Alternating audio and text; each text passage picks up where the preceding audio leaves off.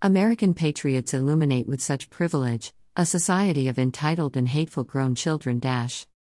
They have the privilege of not knowing others struggle in pain and hurt and shame, from working endless jobs and living in the ghetto, of trying to belong in a world that is repulsed by their existence. You patriots leave them no choice but to form a resistance. You treat them like second class citizens, and hope that they'll all just rot in a prison.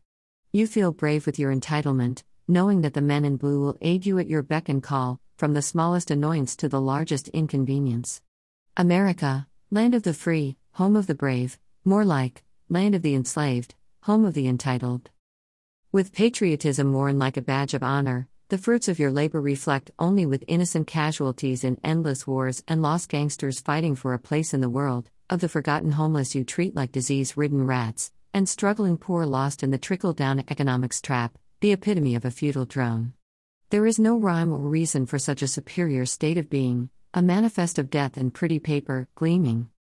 The privilege is put up like fine china on a display, but it's more like a participation trophy for the dim witted buffoons who can't think for themselves, a patriot with a fictitious figure planted in their head.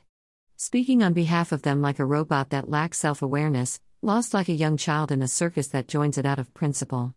A mindless zombie that could otherwise be told who to morph into and become just that.